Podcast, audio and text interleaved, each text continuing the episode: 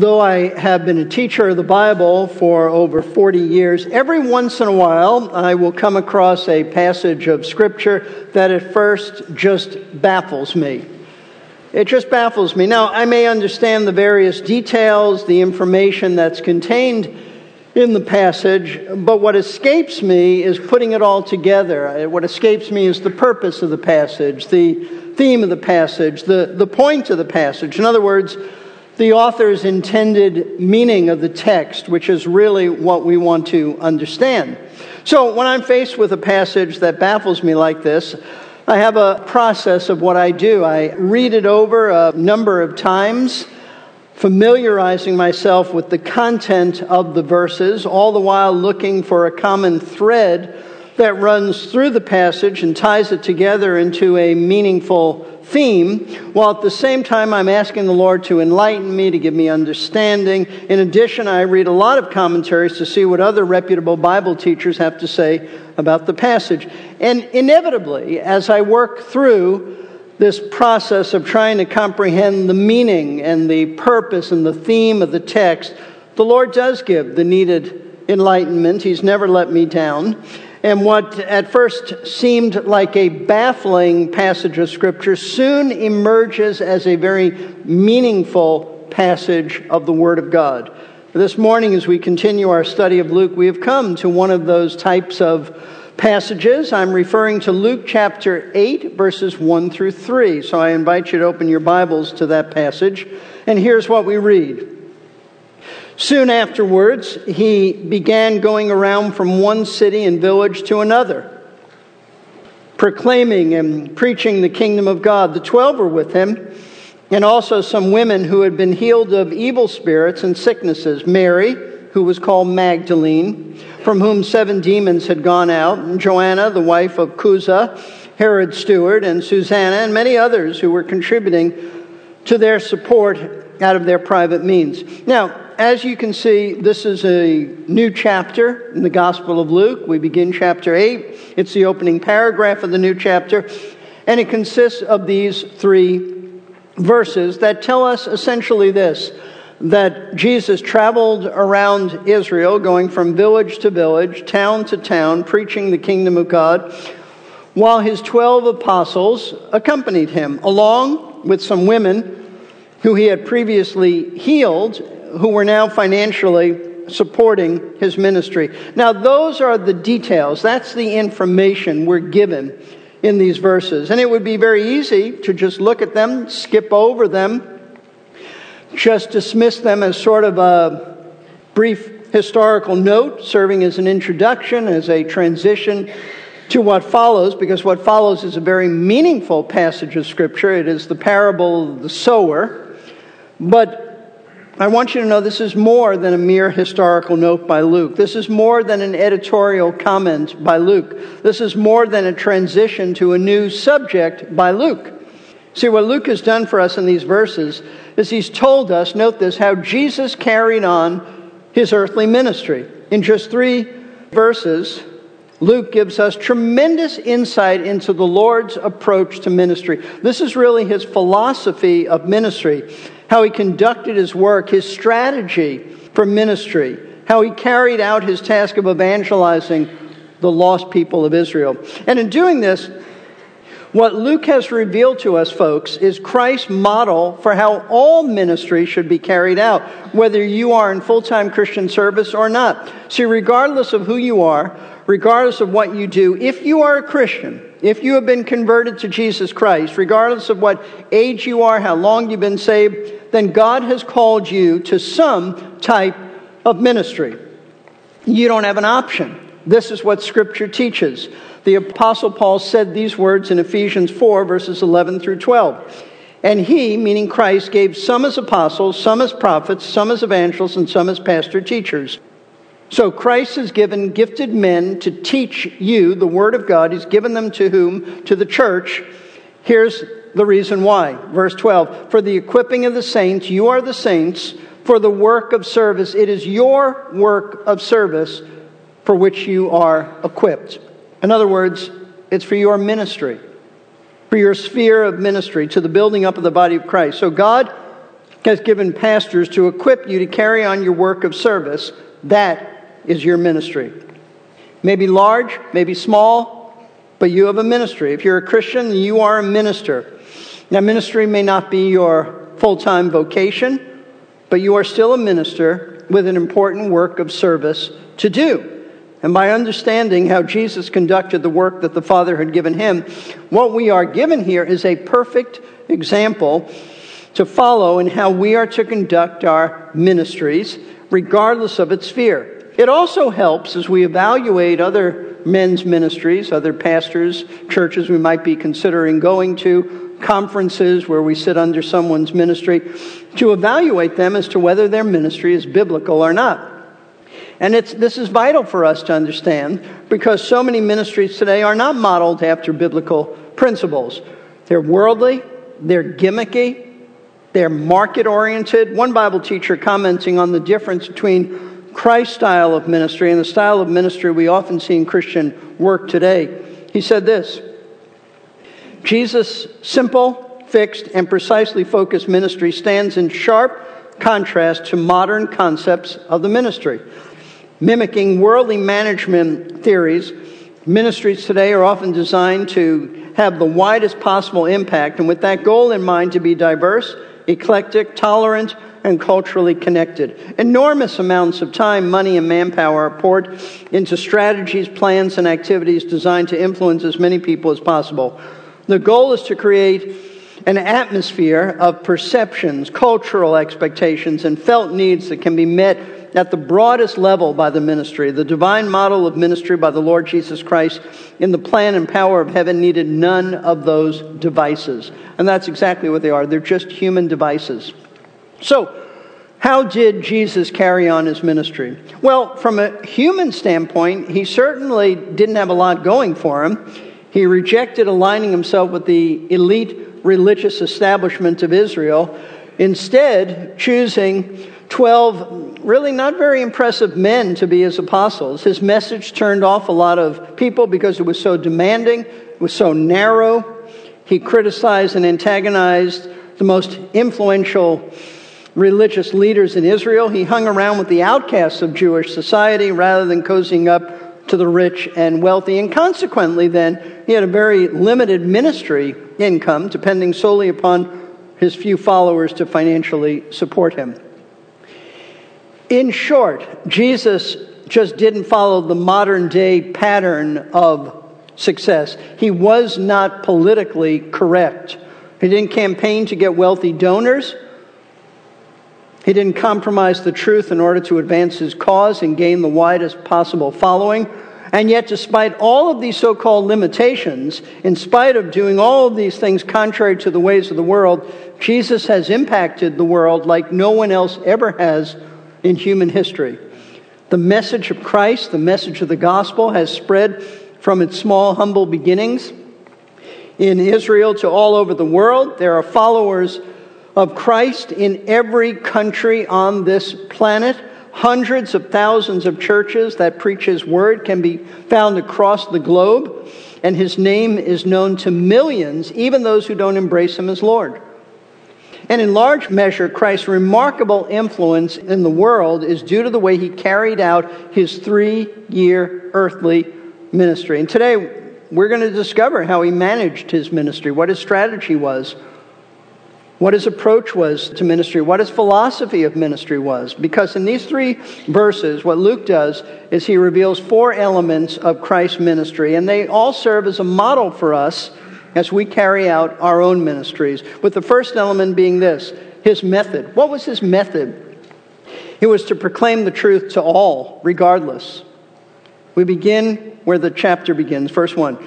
Soon afterwards, he began going around from one city and village to another. Now, as Luke sets the scene for us, he begins with the words soon afterwards, meaning what? Meaning soon after the previous incident he's just told us about, namely the dinner party involving this immoral woman who anointed Christ's feet and the self righteous Pharisee who refused to honor the Lord. We studied this just last week. So soon after that incident, Jesus began to do something.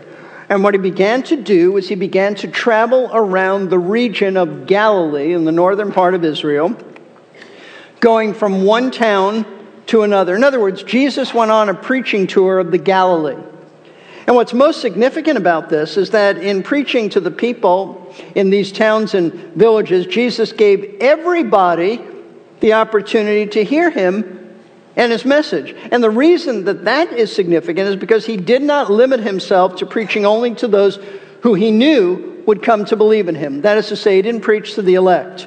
He didn't preach to those whom the Father had chosen to give him. He preached to all. You see, during the three years of our Lord's ministry, he made it abundantly clear that only those whom the Father gave to him, meaning the elect, would come to him. He said this on a number of occasions and in a variety of different ways, especially its prominence in the Gospel of John. So, for example, in John chapter 6, verse 37, all that the Father gives to me will come to me, and the one who comes to me I'll certainly not cast out. But all that the Father gives to me inevitably will come to me. John 6, 44, no one can come to me unless the Father who sent me draws him. That's that irresistible drawing. And I will raise him up on the last day. John chapter 10, verses 26 and 27. But you do not believe because you are not my sheep. My sheep hear my voice, and I know them and they follow me. John 15, verse 16. You did not choose me, but I chose you and appointed you that you would go and bear fruit. John 17, verse 6. I have ministered your name to the men whom you gave me out of the world. They were yours, and you gave them to me, and they have kept your word. Just a sampling of the many verses that Jesus is recorded to have said about God choosing people who inevitably will believe in him. And yet, with all of these clear statements, those whom the Father has chosen will respond to the gospel, and only those will respond to the gospel. Yet Jesus still made sure that others in these towns and these villages, even those who hadn't been chosen, that they heard the truth. And in doing it this way, the Lord has given us an example of how we are to witness, to evangelize others. Regardless of whether you have a public preaching ministry or a private personal ministry of witnessing to others where you build a relationship and you eventually share the truth and the gospel to them. You are to follow Christ's method of ministry by proclaiming the gospel to everyone without making any distinctions. You don't look at somebody and say, I think this person seems receptive. They might be an elect person, so I'm going to witness to them. We witness to all. This is exactly the point, at least one of the points, of the parable in the next passage of the sower. I don't need to take the time to read it to you, but in verses 4 through 8, Jesus speaks about a sower who went out and just scattered seed. The seed is the word of God. The soil on which the seed fell, that's the human heart, response of the human heart. Most reject. One soil, one type of soil is receptive. The point of this is to say that the work of the sower is just to scatter the seed. He doesn't go around testing the soil, he just scatters the seed. That's all he does. You see, like the sower in the parable, we're to do just that. We are scatterers of the seed. We disperse the Word of God where we go, regardless of what people do with it. Listen, it's not our responsibility to make people respond positively to the gospel. It's not our responsibility. We can't change their hearts. However, our responsibility is just to disperse the seed of the gospel, make sure that they hear the gospel. And sometimes, sometimes that's very challenging for people like us who believe in the sovereignty of God, people like us who would embrace the label of being Calvinists, people who believe in sovereign election. Because it's challenging, because we tend to reason like this if only the elect will come to faith in Christ, then why? Bother witnessing at all to people, since God in His Word assures us that all human that He has given to Christ will eventually come to Christ. If only the elect will come to Him and it's inevitable, then why should we witness? Well, R.C. Sproul tells an interesting and enlightening story about this, about the time he was in seminary, and that very question was put to him in a class. He says this I'll never forget the terrifying experience of being quizzed on this point by Dr. John Gerstner in a seminary class. There are about 20 of us seated in a semicircle in the classroom. He posed the question All right, gentlemen, if God has sovereignly decreed election from all eternity, why should we be concerned about evangelism? I breathed a sigh of relief when Gerstner started the interrogation on the left end of the semicircle, since I was sitting on the last seat on the right. I took comfort in the hope that the question would never get around to me. The comfort was short lived. The first student replied to Dr. Gerstner's query, I don't know, sir. That question has always plagued me. Second student said, It beats me. The third just shook his head and dropped his gaze towards the floor. In rapid succession, the students all passed on the question. The dominoes were falling in my direction. Well, Mr. Sproul, how would you answer? I wanted to vanish into thin air or, or find a hiding place in the floorboards, but there was no escape. I stammered a muttered reply. Dr. Gerstner said, Speak up. In tentative words, I said, Well, Dr. Gerstner, I know this isn't the answer that you're looking for, but, but one small reason we should still be concerned about evangelism is that, well, uh, you, you, you know, after all, Christ does command us to evangelize. Gerstner's eyes, he said, started to flame.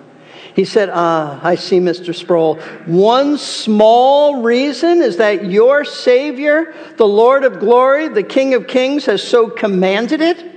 A small reason, Mr. Sproul?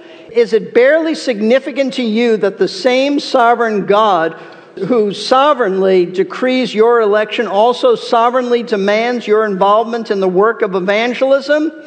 He said, Oh, how I wish I had never used the word small. I got Gerstner's point. And folks, all of us need to get Dr. Gerstner's point. We evangelize all because Jesus Christ, our Lord, has commanded us to proclaim the gospel to all. We make no distinction. We pick out no people who look like they might be the elect. Matthew 28 19 is what's commonly known as the Great Commission. This is our commission, our command. Go therefore and make disciples of all the nations. All the nations. John chapter 20, verse 21 As the Father has sent me, I also send you. Since the Father sent Christ to tell all, he sends us to tell all. We are to evangelize because we have been commanded to evangelize. It is not a small reason. But also, we need to see that evangelism is a privilege. It's a privilege. Do you realize that God could have used any method he wanted to evangelize the lost? He could have commissioned angels to preach the gospel.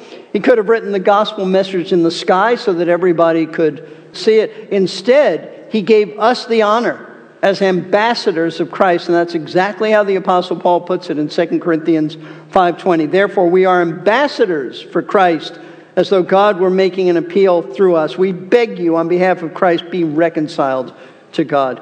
This is what we are. We are, like Paul, we are Christ's ambassadors. We are his representatives who speak on behalf of him, telling people his message of the gospel. It's not our message, it's his then we plead with them to be reconciled to God by placing their faith in Christ for salvation. So, if you're a follower of Jesus Christ, then follow him. Follow him in his method of witnessing to all kinds of people. Listen, if your theology diminishes your evangelistic zeal, then you need to change your theology because it's not biblical theology.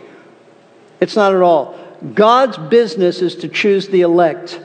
That's his business. We don't know who the elect are. Spurgeon said if we knew who the elect were by a yellow stripe on the back of each elect person, we would be doing nothing but lifting up the shirts and looking at the back and seeing if they had that yellow stripe. He was being, being somewhat cynical, sarcastic about that. We don't know who the elect are. Our business is to share the gospel. It's God's business whom He's chosen. So, this is the way Jesus carried out his ministry of evangelism. His method was to speak to all.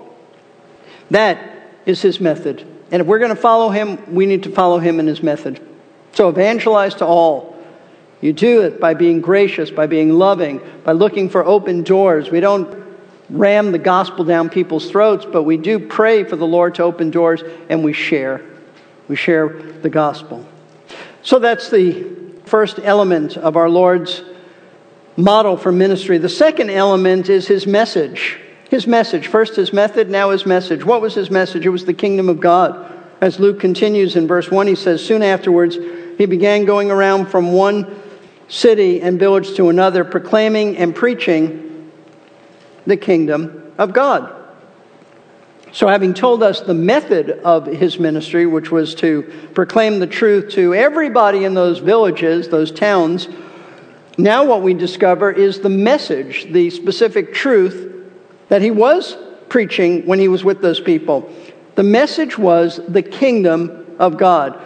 What exactly does that mean? Well, the expression kingdom of God is the sphere. It's the realm in which God as king reigns over his people. There is a future millennial kingdom coming of Christ's reign on earth that has obviously it hasn't arrived yet, but we're in a time now where his kingdom still reigns as he reigns in the hearts of his people. So when an individual accepts Jesus Christ as their Lord, their Savior, they are moved, they are transferred from the kingdom of darkness, which is ruled by Satan, into the kingdom of God, which is ruled by Christ. That's the way Paul put it in Colossians 1:13. For he rescued us from the domain of darkness and transferred us to the kingdom of his beloved Son. Now, notice exactly how Jesus communicated this message of the kingdom. Luke uses two different words to describe how Jesus conveyed the truth of God's kingdom. He says that he proclaimed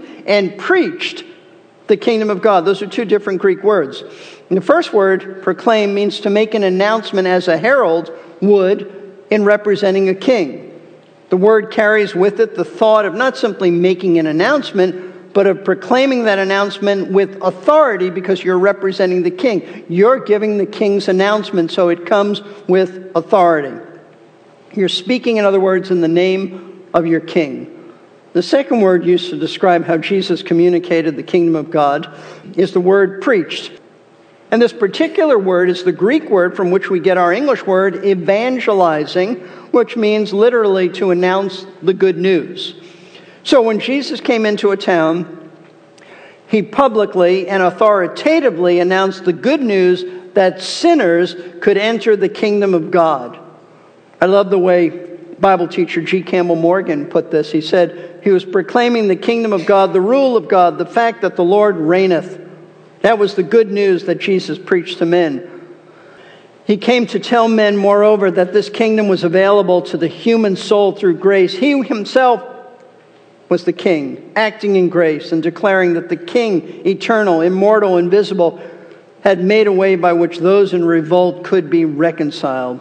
And though Luke doesn't elaborate on this, he doesn't tell us anything more about how Jesus expressed himself, but we know from other statements in the New Testament that when Jesus spoke of the kingdom of God, he said that the way to enter it was through repentance and faith.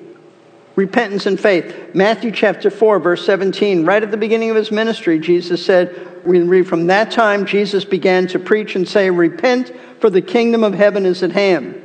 Now, repentance simply means to forsake your sin. It involves a change of mind about your sin so that you turn away from whatever you know is wrong. That's repentance. The Lord made it very clear that without repentance, no one can enter his kingdom. It's not an option. Luke chapter 13, verse 5 says, Our Lord speaking, Unless you repent, you will all likewise perish.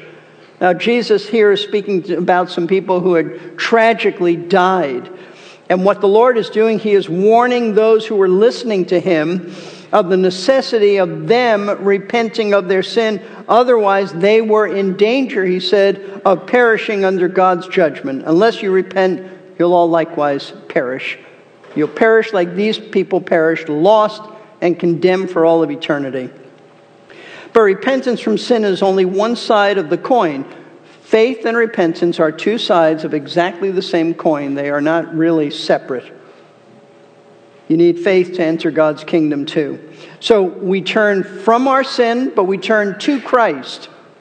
That's what Scripture teaches. We turn to Christ and we trust Him for salvation. This is precisely what Jesus taught throughout His ministry. Mark chapter 1, verse 15 The time is fulfilled and the kingdom of God is at hand. Repent and believe in the gospel. They go hand in hand repentance and faith. So, right at the beginning of our Lord's ministry, He gave the requirement for entering His kingdom repent and believe the gospel. The gospel being what? The gospel being the good news that Christ saved sinners on the sole basis of His substitutionary death on their behalf. Now, this, folks, this is the message that Jesus proclaimed the kingdom of God and he did it by speaking with authority and by announcing it as good news. So if you want to pattern your ministry after his, and how do you apply this to your life? Well, for one thing, you make sure that the message that you give to others is the message that Jesus gave. And that means you have to tell people that they're sinners and that they need to repent of their sin. You can't leave that out. It also means you have to declare the truth about Christ. He's not only Savior, He's Lord.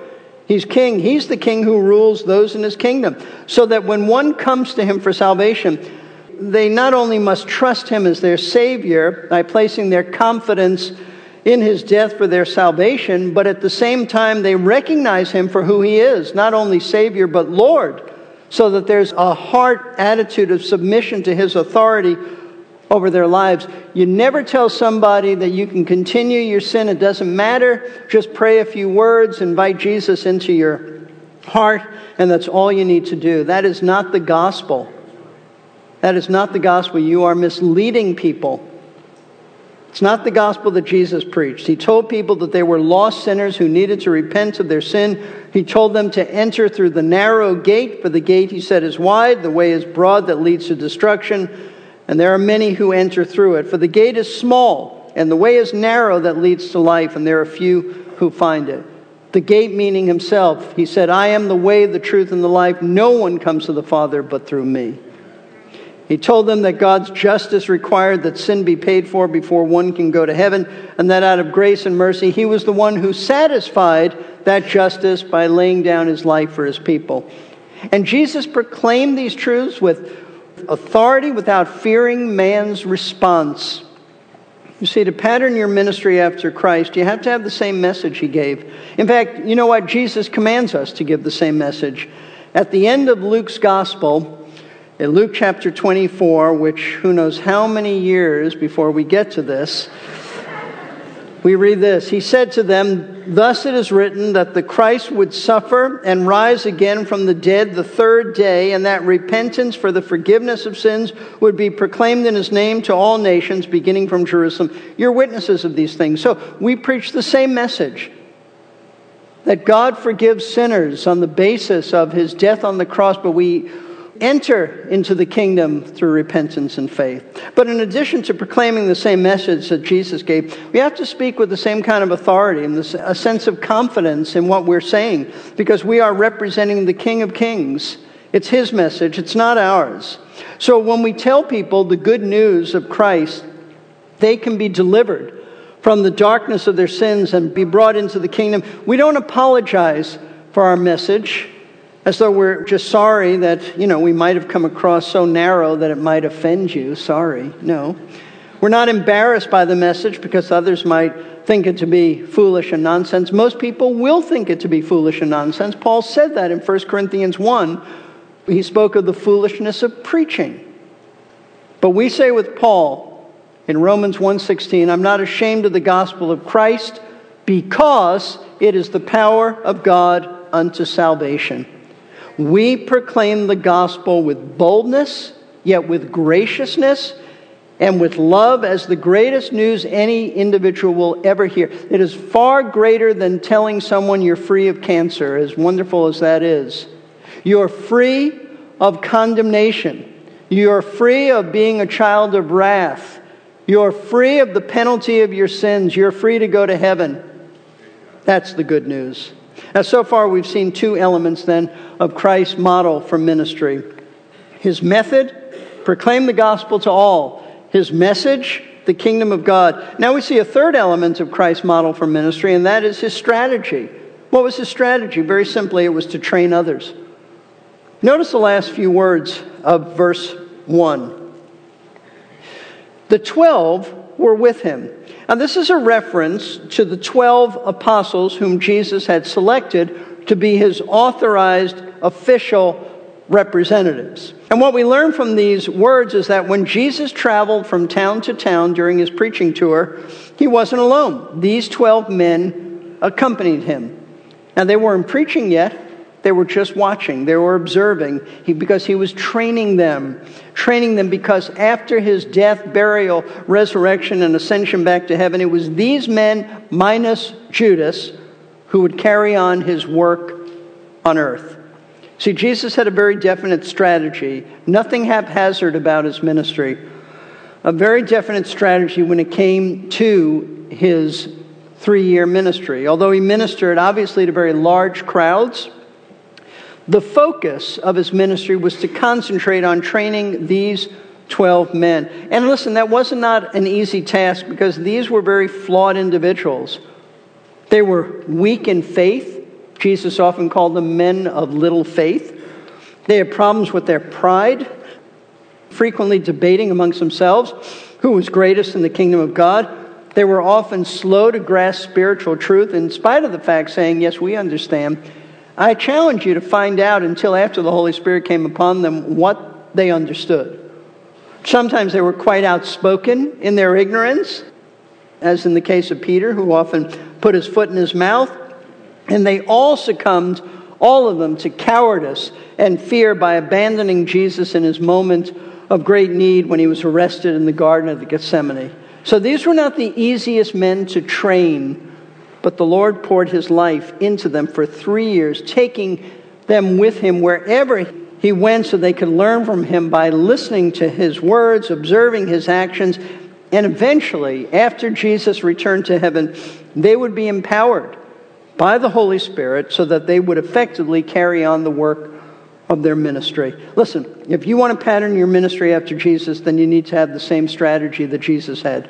You need to invest your life your time, your energy into training others. It simply means you need to disciple someone. We've come up with a fancy word of mentoring and other words, but basically it simply means you need to disciple someone. And you may think, no, I, I, really, I really can't. I need someone to disciple me. That may be true, but you need to disciple someone else.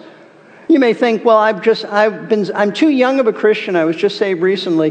That's fine there's always somebody who's younger than you in the Lord and knows less than you in the Lord. If you were saved last week, there's someone who's getting saved this week who doesn't know as much as you know. The point is, you don't have an option. Being a disciple is what we are, but we are to disciple others. That is not an option. Go make disciples, Jesus said. That's the Great Commission, not just tell people about Christ, lead them to the Lord, and then leave them on their own. No, you invest your life in them. And if you feel very inadequate doing that, then join the club. We all feel inadequate doing that, but you do it anyway. How do you disciple someone? You don't have to read a book on discipleship. I have many books in my library on discipleship. Basically, it comes down to this do life with them. Spend time with them, teach them, let them observe you in various situations, circumstances. And then you give them opportunities to minister under your guidance if you say, Well, I, don't really know that much, I know a little bit, then, then get some good books that you'll both go over and, and learn, or bring them to somebody who might have some expertise in a field that they need to know. But by all means, you need to disciple someone. This is exactly how Paul conducted his ministry. This wasn't, this wasn't isolated, it wasn't just Jesus.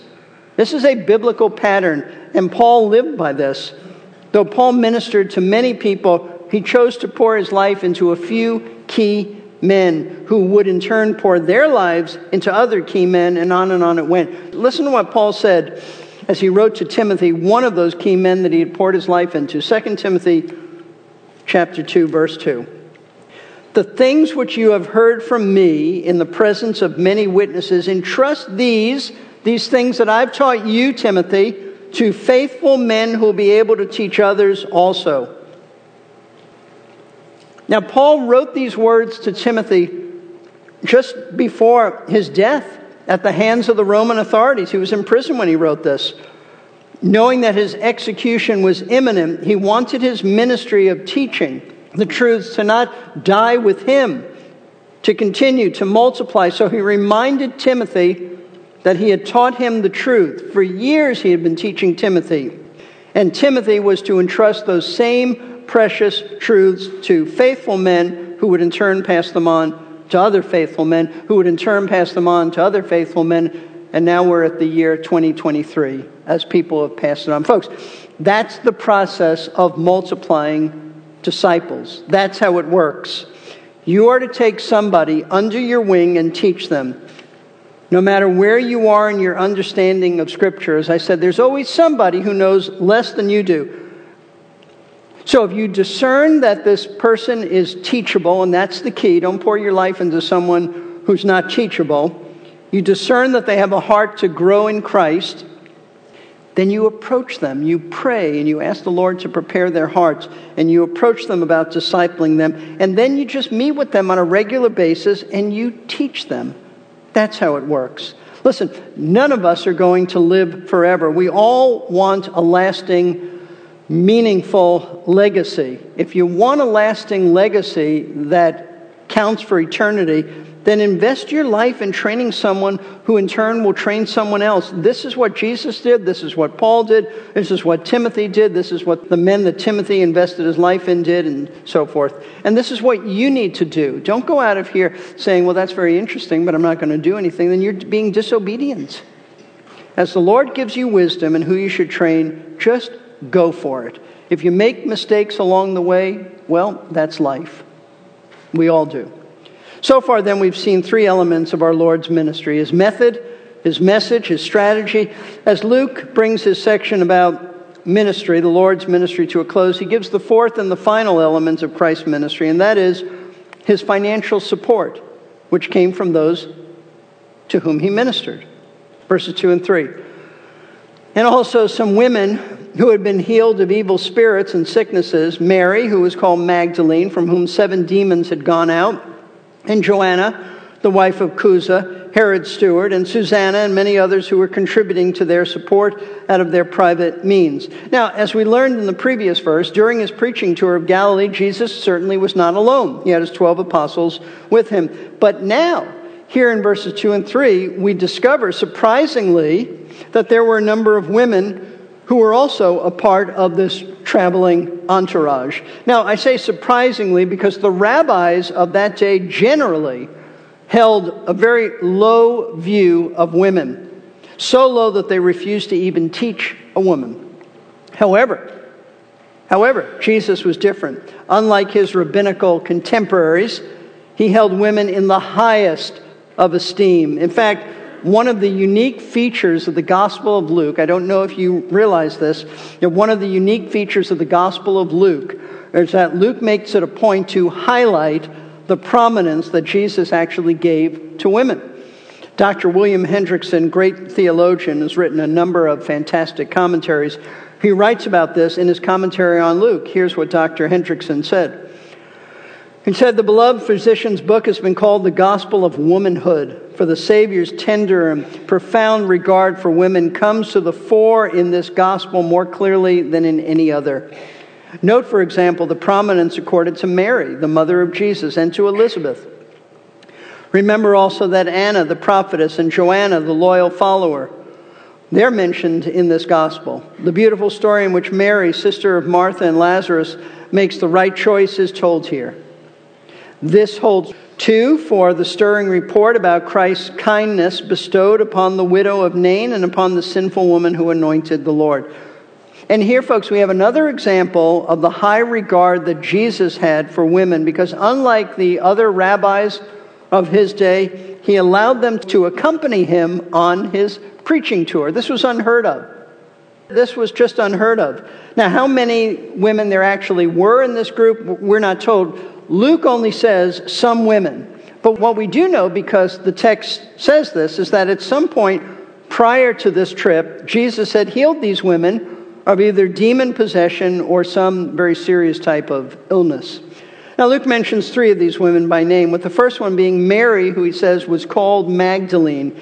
We commonly call her today Mary Magdalene, but I want you to know Magdalene was not her last name. There were no last names in that day. Magdalene is a reference to her hometown of Magdala. Magdala. It was located on the western shore of the Sea of Galilee, about three miles south of Capernaum, about three miles north of Tiberias. Those going on the tour to Israel will be visiting the ruins of Magdala. Now, this is the Mary who later, after the Lord was raised from the dead, she was the first one to see the Lord outside of his tomb, and she actually had a conversation with him. You read about that at the end of the Gospel of John. Therefore, she has the distinction, the great honor of being the first witness of our Lord's resurrection because she went and told the other disciples, I've seen the Lord, he's been raised from the dead. However, although Mary is honored in the Bible, sadly her reputation has been damaged over the years because many Christians just assume that she was a prostitute. However, the Bible doesn't say that. The Bible never says she was a prostitute, a harlot. All we're told about her by Luke is that Jesus had cast seven demons out of her. That's all we're told, and there is no indication in Scripture that demon possession and immorality are connected. Mary of Magdala. The second woman that Luke mentions is a woman by the name of Joanna, who was the wife of Chuza, Herod's steward. Now, the fact that this woman was married to a man who was Herod's steward very likely meaning the manager, who's the manager of Herod's estate, or perhaps some high ranking official in Herod's government. The fact that she was married to this man of such a high estate would seem to indicate that she was a woman of some wealth. Like Mary of Magdala, Joanna also would later be at the tomb of the Lord and one of his first witnesses of the resurrection. Third woman mentioned by Luke is a woman by the name of Susanna, and we know absolutely nothing more about her other than her name and what's written about her here because she doesn't show up anywhere else in the New Testament. Now, the primary reason that Luke mentions these three women is because each of them financially contributed to the Lord and the work of his ministry. We read at the end of verse 3 and many others who were contributing to their support out of their private means. In other words, these three women, along with many others, which probably means other women, but it's possible that Luke also means some men were involved in this, contributing as well. They financially supported Jesus and his work. Now, we don't often think about this, but have you ever wondered how Jesus, as an itinerant rabbi, and his 12 apostles, how they were sustained financially. He was not stationed to one synagogue where they would pay his salary. He traveled all around Israel teaching. He was a traveling rabbi. So, how was he financially sustained? Well, one Bible teacher who has thought a great deal about this had this to say about our Lord's financial resources. He said, During these years of public ministry, our Lord had no visible means of support. He had been a carpenter in Nazareth, living by his own toil, and if legendary lore is correct, Joseph had died early and Jesus had held that household together. When he left it, he had no accumulation of wealth, and that little group of men, the 12 that were with him, they weren't wealthy men. They were, for the most part, in the fishing business. John had a private house in Jerusalem, but as a rule, there was little money among the fishermen. So we have this picture of a little company of women of wealth taking care of the group. Now, we don't know how these women acquired their wealth. Scripture doesn't say. Perhaps they were like the virtuous woman of Proverbs 31 who was an entrepreneur and she worked hard to earn some money by being resourceful and wise. Perhaps that was the case. But regardless of how these women earned their money, the important thing to note is that each of them, being so grateful, so appreciative to the Lord for how He had delivered them, they chose to support Him and His ministry financially. And what we learn from this in terms of Christ's model for ministry is that it is believers, those who have been saved by the grace of God, those who have been transformed by the grace of God, who are responsible to financially support the work of the Lord. We don't look to the world to do this. It is God's people who do this. You see, it's a biblical principle that those who are called into a full time ministry, who are thereby not able to work outside of their ministry to raise funds, they are to be financially supported by those who they minister to. Jesus himself said this in Luke 10, verse 7 The laborer is worthy of his wages. Paul makes it even more specific when he writes in 1 Corinthians 9:14, "So also the Lord directed those who proclaim the gospel to get their living from the gospel." In addition, Paul wrote Timothy in 1 Timothy 5:17 and 18 a guidance about taking care of elders, pastors. The elders who rule well are to be considered worthy of double honor, especially those who work hard at preaching and teaching. For the scripture says, You shall not muzzle the ox while he's threshing, and the laborer is worthy of his wages.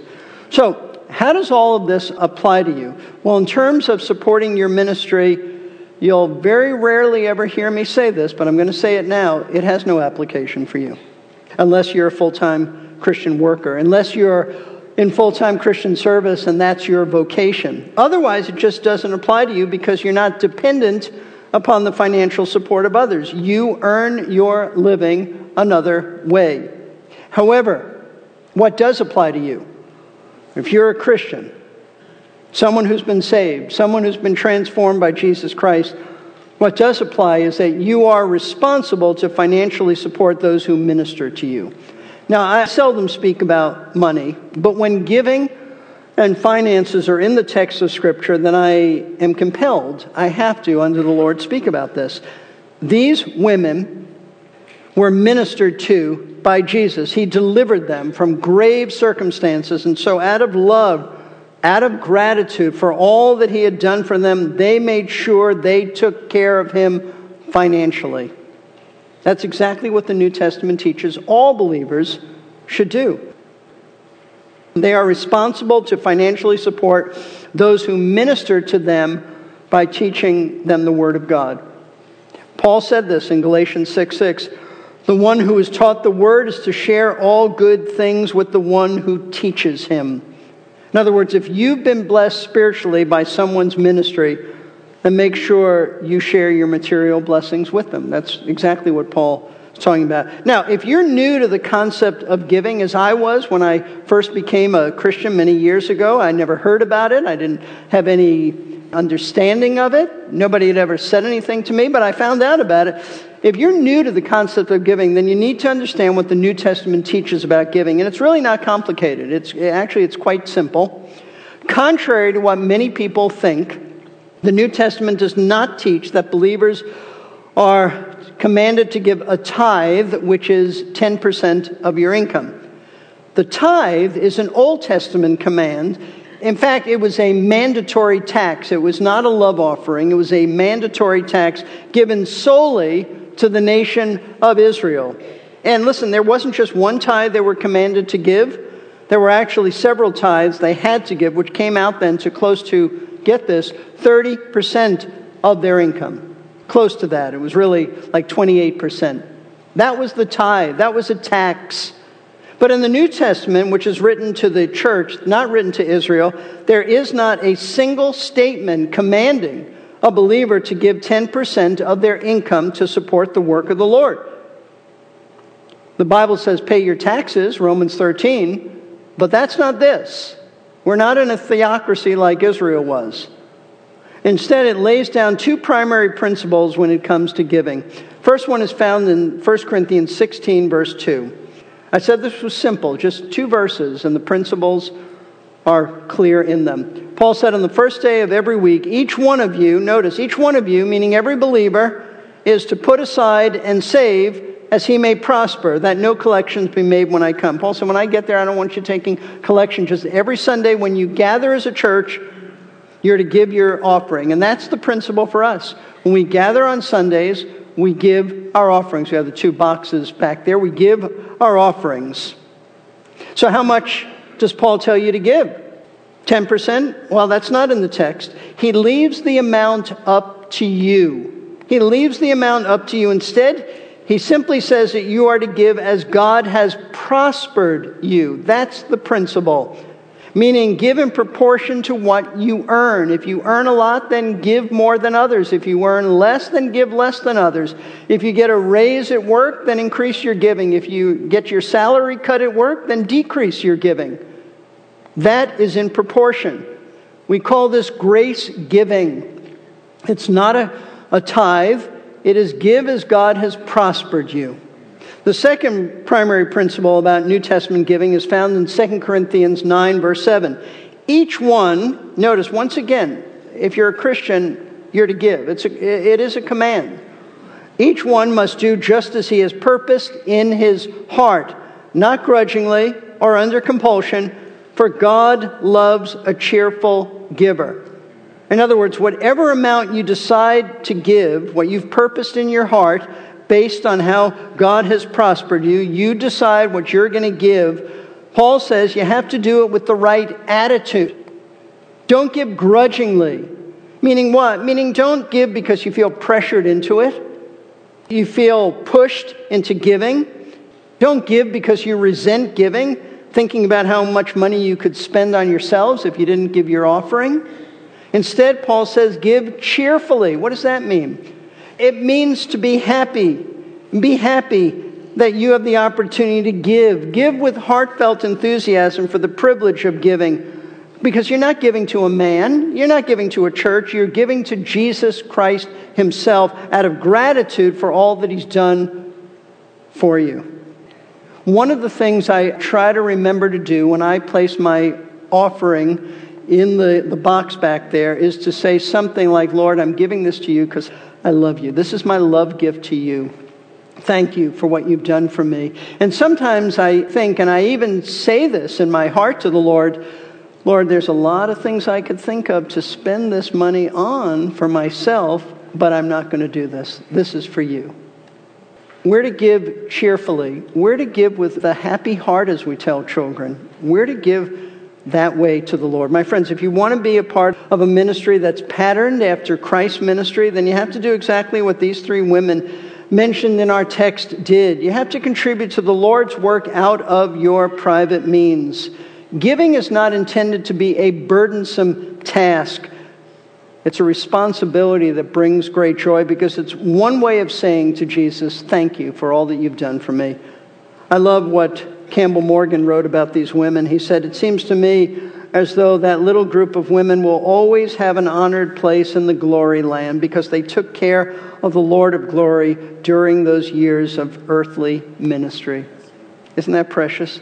And while our giving doesn't care for the Lord in his earthly ministry because he no longer is carrying out an earthly ministry in the flesh, our giving still supports his work because that continues, carried on by his church and giving honors him.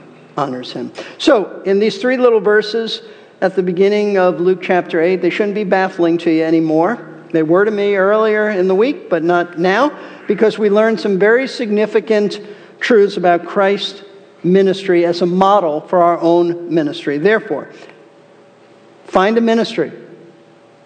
Christ has saved you and equipped you to have a ministry. Find it, and then follow his approach have the same method. Share the gospel with all. Have the same message. Make sure that you're preaching Christ as Lord and King. The only way to enter his kingdom by repentance and faith. Have the same strategy. Train others. And have the same approach to financial support he had, which is that those who have been ministered to are to support those who minister to them. Now, if you're not a Christian, then I realize that you're listening to this and you're thinking, what in the world? Is this about? if you've never been converted to Christ, then none of this means much to you. I get that. But what you need to see is that Jesus Christ can transform your life and save your soul for all of eternity, just as he did for these three women.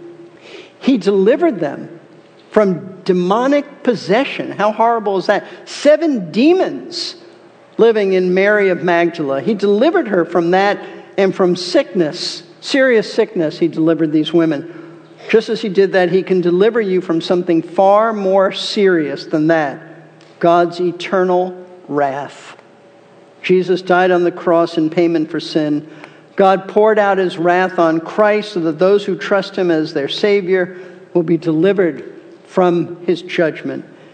If you've never trusted Jesus Christ as your personal Savior, I urge you to do so today. Today is the day of salvation. Right now, call upon Him, trust Him. If you'd like to speak to one of our pastors about this, then just see me as we close the service, and I'll ask if you're one of our elders here or an elder intern, just come and stand by me as we close. Father, thank you for your word. Thank you for what looks like a few random verses thrown together is actually a precious message that you tell us your philosophy of ministry. Lord, help us to follow it. I know that some might be intimidated by thinking about discipling others, but I pray that they will have a heart to do what's right and have the joy of doing what's right. I pray, Lord, for those who perhaps, though they earn money, have never thought about ministering by sharing their money to support their ministry, the ministry of those who minister to them. I pray that you will move them to do what's right. I pray that you'll help us to preach the same message, to preach, to have the same methodology of sharing the gospel with all. And I pray, Lord, at the end of the day, that we might honor you in all that we say, all that we do. And I pray for those who have never placed their trust in you. I pray that you'll, just as your word said, Lord Jesus, as the Father has given me some, that they will come to me. No one can come to the Father unless they be drawn by him. So we ask you to draw some to yourself, even today that they might be saved, saved from your wrath, no longer children of wrath, but children of God. We pray this in Jesus' name. Amen.